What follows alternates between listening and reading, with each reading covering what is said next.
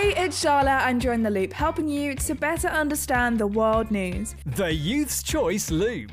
At the moment, NHS staff are at risk of losing their jobs as they are being forced to be fully vaccinated by the 1st of April, which means they will need to get their first dose of the vaccine by Thursday. Around 77,000 have had no jab at all, but many people are disagreeing with being forced to get the jab, so now the government are being pressured to rethink their decision.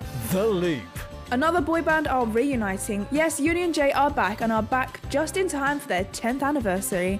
Now, no one knows if they are back and here to stay, but what we do know is they are returning for a concert and a documentary. Now, the concert will take place on May the 28th, exactly 10 years after their first X Factor performance. The Loop. Now, imagine failing your driving test before even starting the car.